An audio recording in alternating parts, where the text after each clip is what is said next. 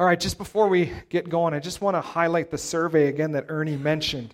Um, a couple weeks back, we preached through the internal and the external realities of the church.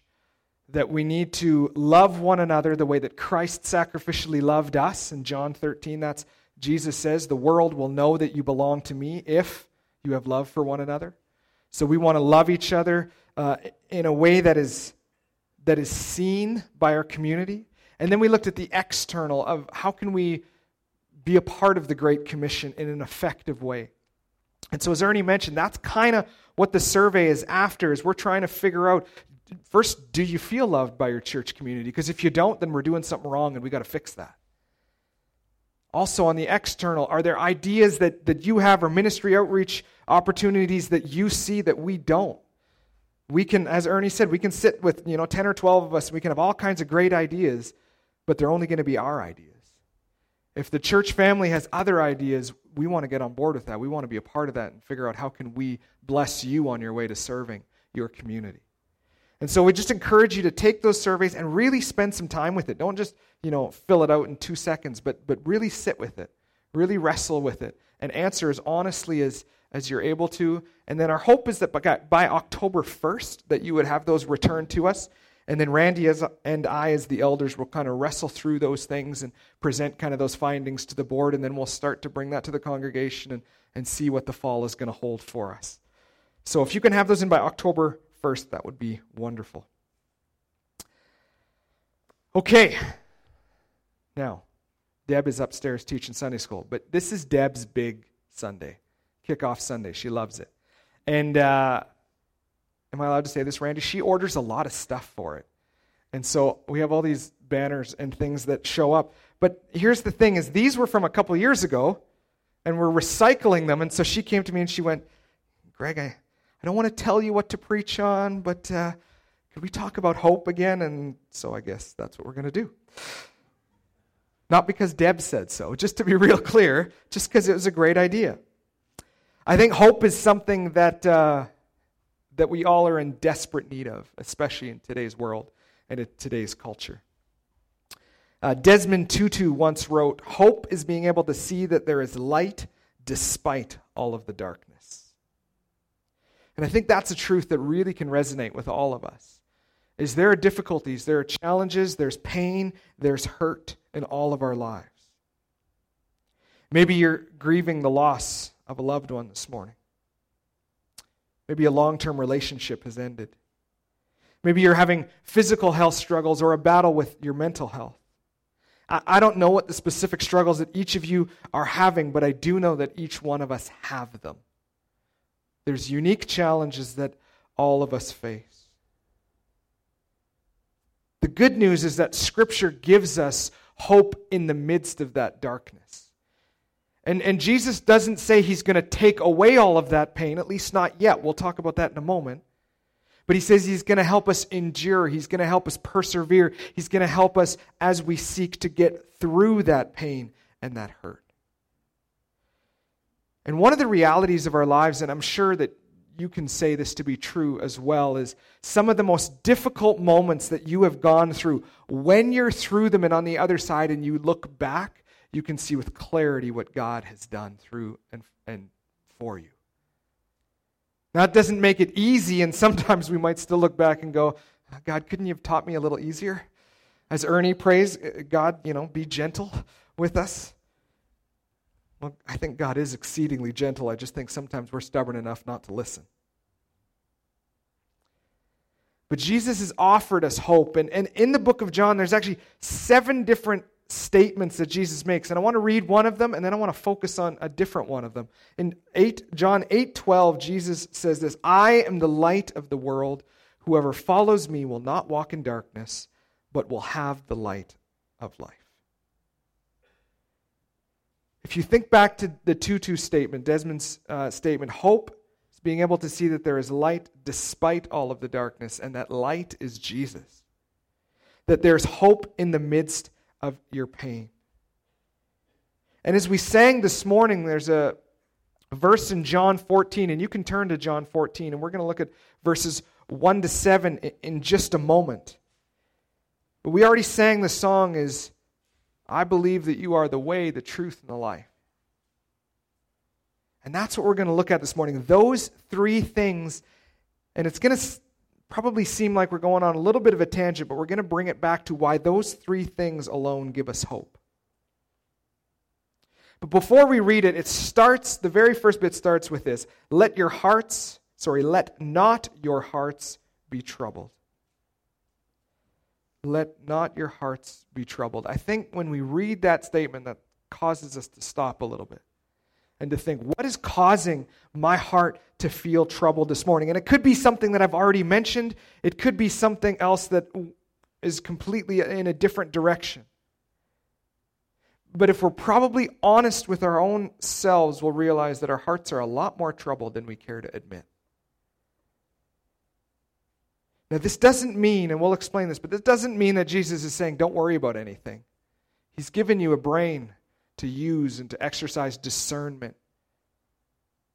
And there are realities that we have to face. The, the issue is when our heart is troubled, to not let that trouble consume us, but to know where to direct that trouble so that we can find some clarity.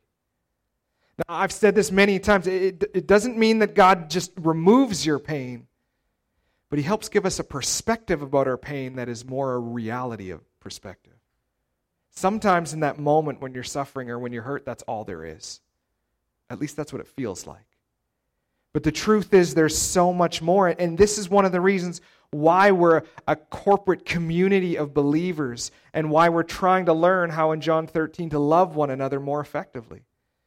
Because if you're going through hurt and pain and you don't even feel like showing up Sunday morning, because you don't want to even talk to anybody because you're just so down, is that's when you need your church family the most.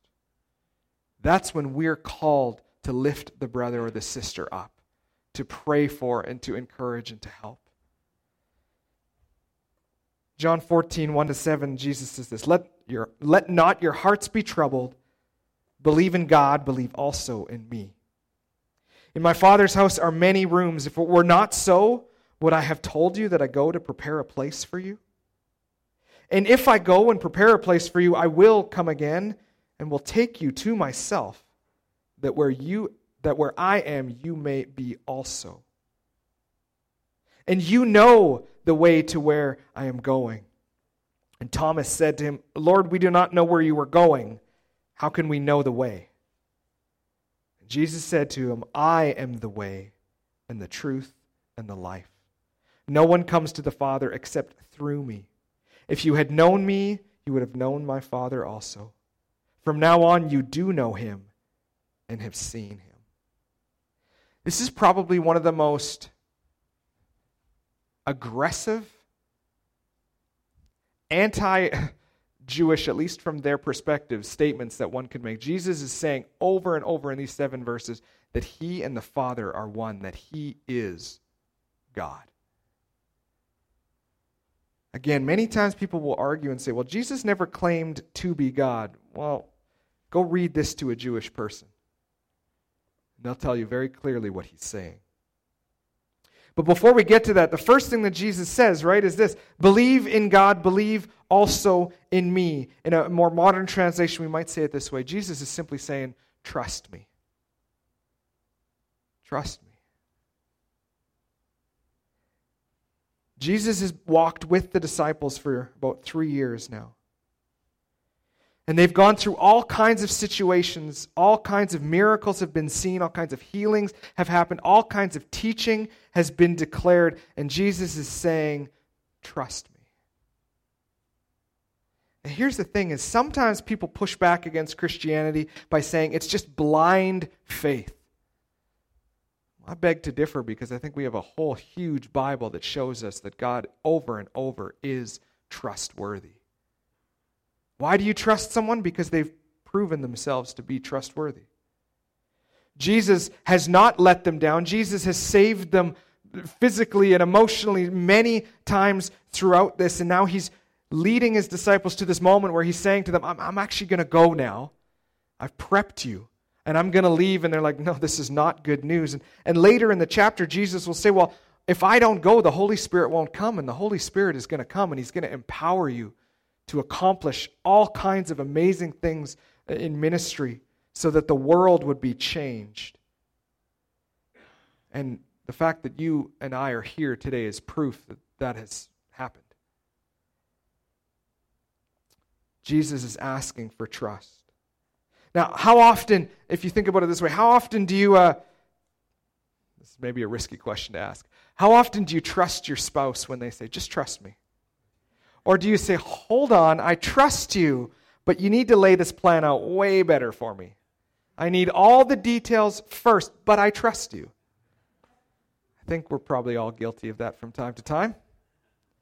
Is this a good plan? Is this a good idea? And then the famous word, don't worry, I got it. Just trust me. And you're like, okay. Well, God's sitting here saying the same thing to us is like, look, I know this, Jesus is literally with his disciples. I know this doesn't make sense to you. I know I'm about to leave, and, and you can't imagine how you're going to accomplish the tasks that I've called you to without me being right here, but trust me.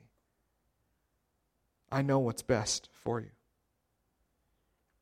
You've heard me say this a hundred times, Romans 8 28. We know that for those who love God, all things work together for what? For good.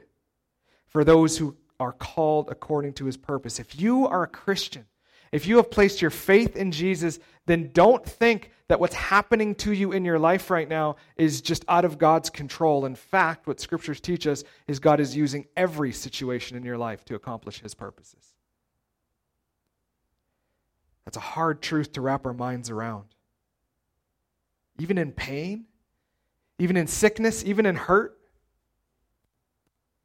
Well, remember what Joseph said at the end of Genesis is what, what you meant, we could speak of, of Satan in this sense. What you meant for evil, God meant for what?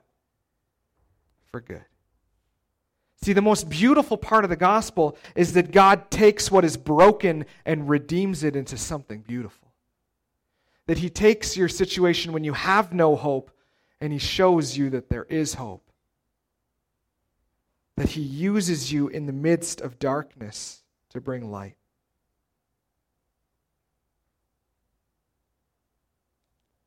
Again, what we need to do is we need to redefine what we think is good for us. I've said it lots, but what we think is good for us, if I had more money in the bank account, that'd be good for me. If I had less physical health problems, that'd be good for me. If I had a bigger Harley Davidson, that'd be good for me. Sorry, did I point my finger there? Sorry, Brian. Whatever it might be, right? We look at this and we go, material blessing. We look at that and we think that means God's blessing. But isn't God's blessing a closer walk with Jesus? And don't we need to be taken to a place where we recognize that I cannot do it apart from God and that I need to trust in Him?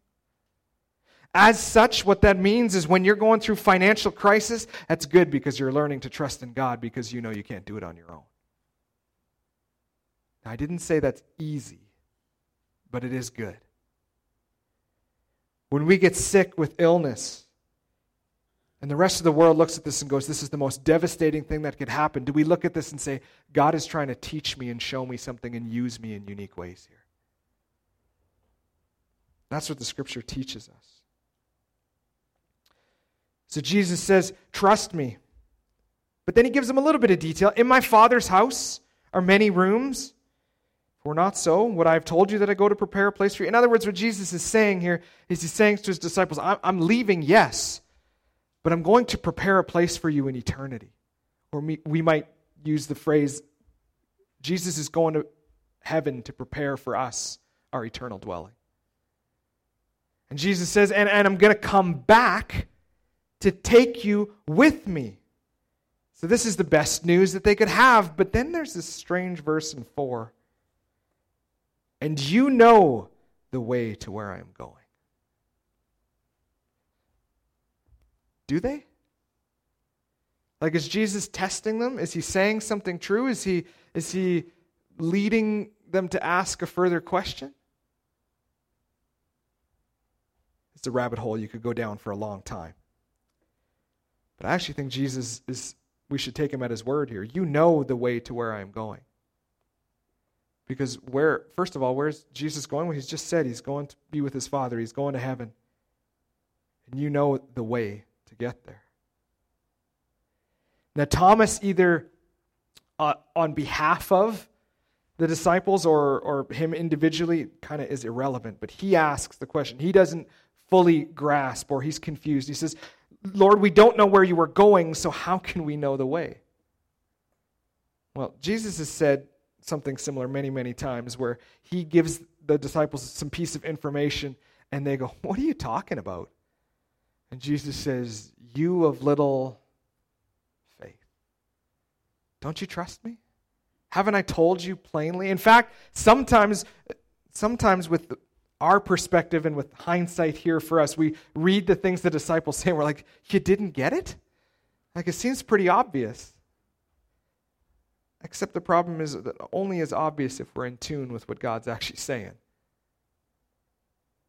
They're still worried that Jesus is leaving and they don't want him to leave. Where are you going? How can we know the way to where you are going?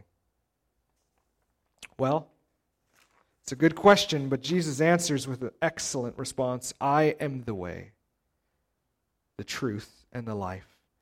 No one comes to the Father except through me.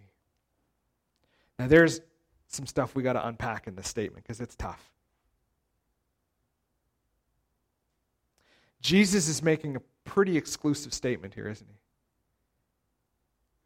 Right? We'll, we'll deal with I'm the way, the truth, and the life in a second, but he says, No one comes to the Father except through me. There is only one way to be with God in eternity. And again, people will argue and they will say, like, how can you make such exclusive claims about Christianity? But here's the thing is you and I are not making that claim. We're simply taking Jesus at his word. He's the one who claimed it, not me. Jesus says there's no other way. This is the only way. Well, maybe, I want to say this gently to each of us. You ever been told there's only one way and you spend the next hour proving that, oh, yeah, there is in fact only one way, but I wanted to make sure? Right? Like, you as a parent, you're telling your kids something, you're teaching them, this is what you got to do. And they're like, no, no, no. I know better than you, parent. Let me figure out all kinds of ways and cause all kinds of stress and pain and hurt and right and then and then your kids grow up and and they're still your kids and you still love them and you still watch them make decisions where you're kind of like no no no please don't do that like, if you do this, this is going to work so much better for you. Jesus is saying there's only one way here, and, and all the other ways, they're going to cause you hurt and pain and heartache and confusion and frustration. And if we could say anything about our culture right now, is while our culture claims to want to be more inclusive than ever, my argument would be they're only trying to be inclusive with those that agree with them. That's a different conversation for another time. But the thing is, while Jesus is making an extremely exclusive statement, he's not excluding anybody from that statement. He's simply telling everyone the truth of that statement. So you can look at this and you can say this statement applies to every single person who's ever lived. It doesn't matter their culture, their race, their gender, their sexual identity, all of those things, as Jesus is saying to everyone, here's how to come and be with me and with the Father. Doesn't matter who you are or how you've lived or what you've done, is will you choose to follow after me? This is how to get to eternal life. And then the question is will we, as people, submit ourselves under that? Will we say, Jesus, you know best? What you have said is right?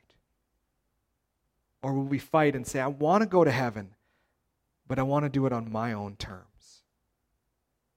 And that's happening radically in the church in North America right now. And I only speak of North America because that's kind of where we sit. But there are major denominations in Canada right now that have taken out Scripture from one of their main points on their doctrinal statement. Because Scripture is too controversial, it makes exclusive claims. And in our world, that doesn't float, it doesn't fly. But the point is not to make everybody happy. The point is to show everyone who Jesus is. I think sometimes we get happiness and holiness confused, and we think that if we were happy, it would all go well. But any good parent knows, and if you're a parent, you know this if you just give your children everything they want, what happens? They don't get happy. They don't learn to be content. They learn the opposite of that. We become entitled and we think we deserve everything. Jesus says, I am the way. What's the way? Well, I am the only way to find the Father because it's through Jesus' death on the cross, through his resurrection, that our sin is paid for and that eternity is open for us. There's no other way. And all of Scripture leads to Jesus and is about Jesus. And then after Jesus uh, ascends and goes into heaven, the rest of the New Testament is about learning how to submit our lives under that. If there was another way, do you think that the thousands of uh, pages of Scripture would tell us? Instead of saying, I am the way, the truth, and the life, no one comes to the Father but through me. Jesus is the way. We follow him, we follow his example. When he says, love God and love people, we love God and we love people. When he says, submit to the truths, we talked about this last week, the truths that I have spoken to you in the Great Commission, where he says, teach them to observe how much that he has commanded? Part of it? All of it. Teach them to observe everything that I have commanded. That's the way. The truth. Well, here's here's a rough one in today's culture as well. You ever heard? No, I know you've heard. Have you ever noticed when people talk about speaking their truth? When did truth become subjective? When did it become a personal reality and not just fact? Our culture, in fact, now celebrates people when they're brave enough to share their truth. But here's the thing is there's only one truth and it's Jesus. We can try and twist truth to be more inclusive. We can try and twist truth to support what I want to do and how I want to live. But we're not taking what's true, we're twisting what's true into be something that isn't. Here's another argument against Christianity. They'll say often is uh, there is no absolute truth, but truth cannot be absolute. It's, it has to be relative. And I remember sitting in Bible college when one of my professors, super nerdy guy, super good guy, but super nerdy, and gets into these like, okay, if you're going to have this argument, let's be consistent with this argument. And he sat there and he pointed this out to me is when somebody tells you there is no absolute truth, what are they doing? Making an absolute statement. How does that work? So if I say there is absolute truth, you can disagree with that, but you can't tell me, no, there is no absolute truth using my logic to prove your point. It doesn't work. And so you can disagree and you can argue and you can think there's another way, but if somebody goes, there can't be truth, truth is relative. Well, we can't make that claim. It doesn't even make sense and it doesn't follow any kind of logic. Jesus says, I am the truth. So I guess the implication to us is pretty simple is what should we do? We should read the words of Jesus. Find what it means to live a life that is about truth. I'm the way, the truth, and the life. That one's very simple, is there's actually only one way to life. In Matthew, Jesus says it this way if you want to find your life, what do you have to do? You got to lose it. Because it's not about you, it's about Him. And when you run after all the things that you want, and our culture is going to learn this really difficultly again, is if you get everything that you want, you will not find satisfaction. You will not find life that you think all of a sudden you've arrived at some kind of nirvana. You'll find, well, what was it, Pascal Blaise, I think, who said, right, there's a hole in your heart, and nothing, nothing except God can fill that is you can try and fill it with anything you want. But there's only one thing that can fill that. And our culture right now is trying, right, with extreme individualism, trying to be like, man, your unique person is so unique. And if you live that unique truth, then you will find satisfaction and joy. But what we're seeing in culture is the exact opposite, isn't it? We're not finding long term life. What we're finding is anger, frustration, hurt. Jesus alone will bring us life. But if Jesus is the way, the truth, and the life, then we have to submit to all of those things. So, back to the question how does this give us hope? How do these truths about the way, the truth, and the life, how does it give us? In the midst of your grief, your loneliness, addiction, your mental health issues, your physical health issues, how does this give us hope? I think it gives us hope in two very specific places. One, because this means the truth that Jesus says to us here is that he walks with us through all of it. So you may feel alone this morning, but the truth of it is, is you're not alone. You may feel no one understands you, but the truth of it is that there is one who understands you because he has created you. He knows everything about you. And he is at work in you. As we said, Romans 8:28, God is working for our good. And so that means that the situations that we face right now, we don't have to look at them with anger and hurt, but we can submit our hearts to God in that and say, God, what are you trying to teach me and show me? You know, one of the most beautiful and best things that we can learn is how much we need to rely on the church. And nobody likes to admit when they have need. Nobody likes to admit when they have hurt. But when we admit that we have need, we allow other people into that need to help meet that need. That works corporately for all of us. But if we just don't talk about them, we just don't say them, and we, ah, I, I, I, nobody wants to know about this hurt that I have or this issue that I'm struggling with, well, then how are you going to wrestle your way through it?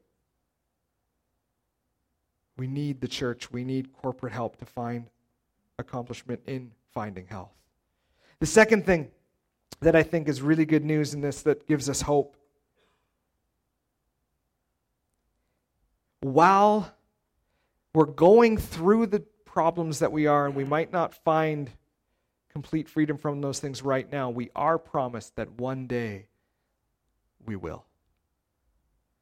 Revelation 21 4 says, He will wipe away every tear from their eyes.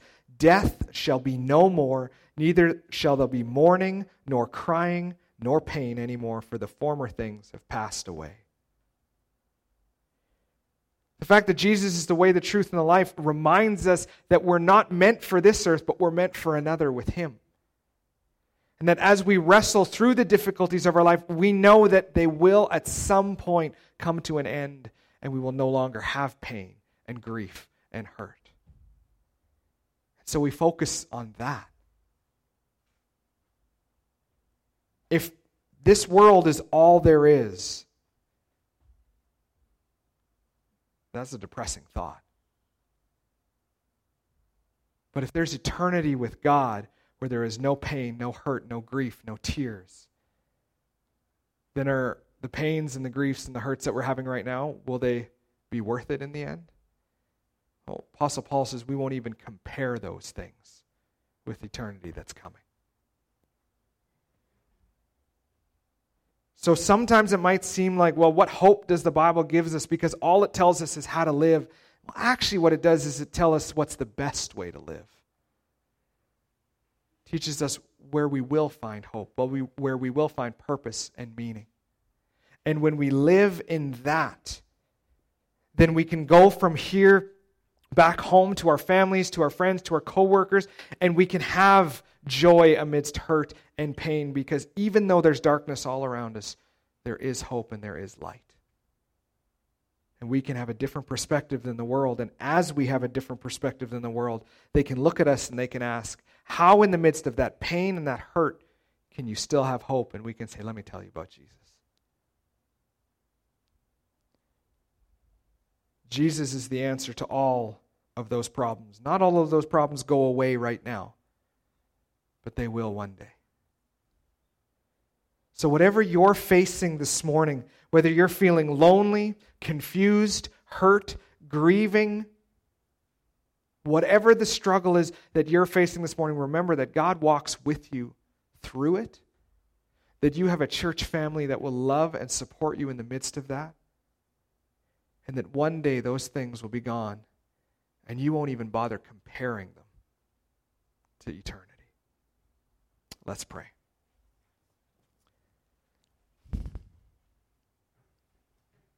God, as we consider these truths, as we kind of meditate on the fact that Jesus said he was the way, the truth, and the life, and that no one comes to the Father except through him, may we really consider perhaps that you do know best. And perhaps you have given us a way to live because it will bring us joy and contentment. And perhaps us fighting that and trying to prove that we can find it with our own wisdom, it doesn't lead where we think it does.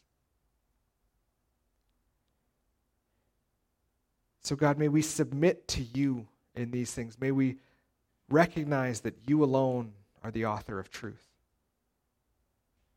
That Jesus alone is the way to the Father and that eternal life comes alone through the sacrifice of Jesus on the cross and his resurrection. May each of us wrestle with those truths and seek to follow after you because only in you will we find the hope that we seek. So, God, for whatever anyone is going through here this morning, whatever the hurt that they're struggling with, may they know that you walk with them that they have a church that will support them, and that one day you will wipe all those tears away, and we will be, with you in eternity. What a beautiful truth. Amen. Just a reminder we do have food here, and I really hope that those who just walked out were going to prepare the food. They just weren't angry with me, but we'll find that out later. Let me, I forgot. Let me pray for the food. What we're going to do is uh, we're going to open up the curtain here, and you can just get in line and go through the salads and the desserts first, if that's how you roll. And uh, the meat will be provided, and there's no rush to get out of here. Um, we're just going to spend the afternoon celebrating, eating together. If you're visiting, uh, we'd love for you to join us. We'd love to chat with you and, and, learn about you. So let me just pray real quick for the food, and then we'll be dismissed. Uh, God, thank you